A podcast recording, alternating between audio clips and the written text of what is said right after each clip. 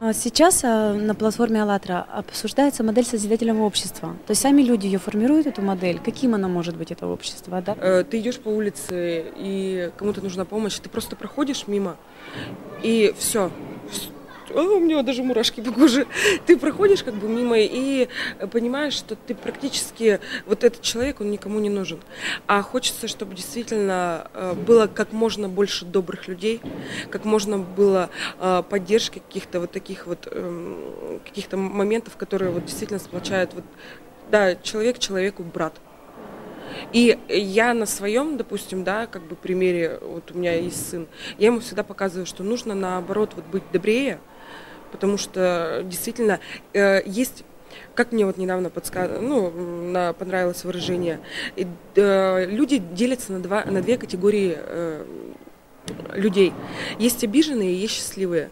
Обиженные, они стараются всегда обидеть, а счастливые, они стараются осчастливить все вокруг. Я за то, чтобы осчастливить. Поэтому вот, ну, действительно, вот побольше бы доброты.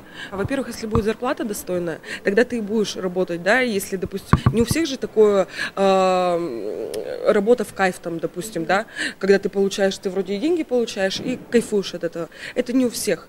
Э, Поэтому хочется действительно, чтобы было побольше таких, э, как бы, за- заработная, да, плата подостойнее, да, допустим. Тогда и, может, и медицина у нас будет на уровень выше. Всем добра.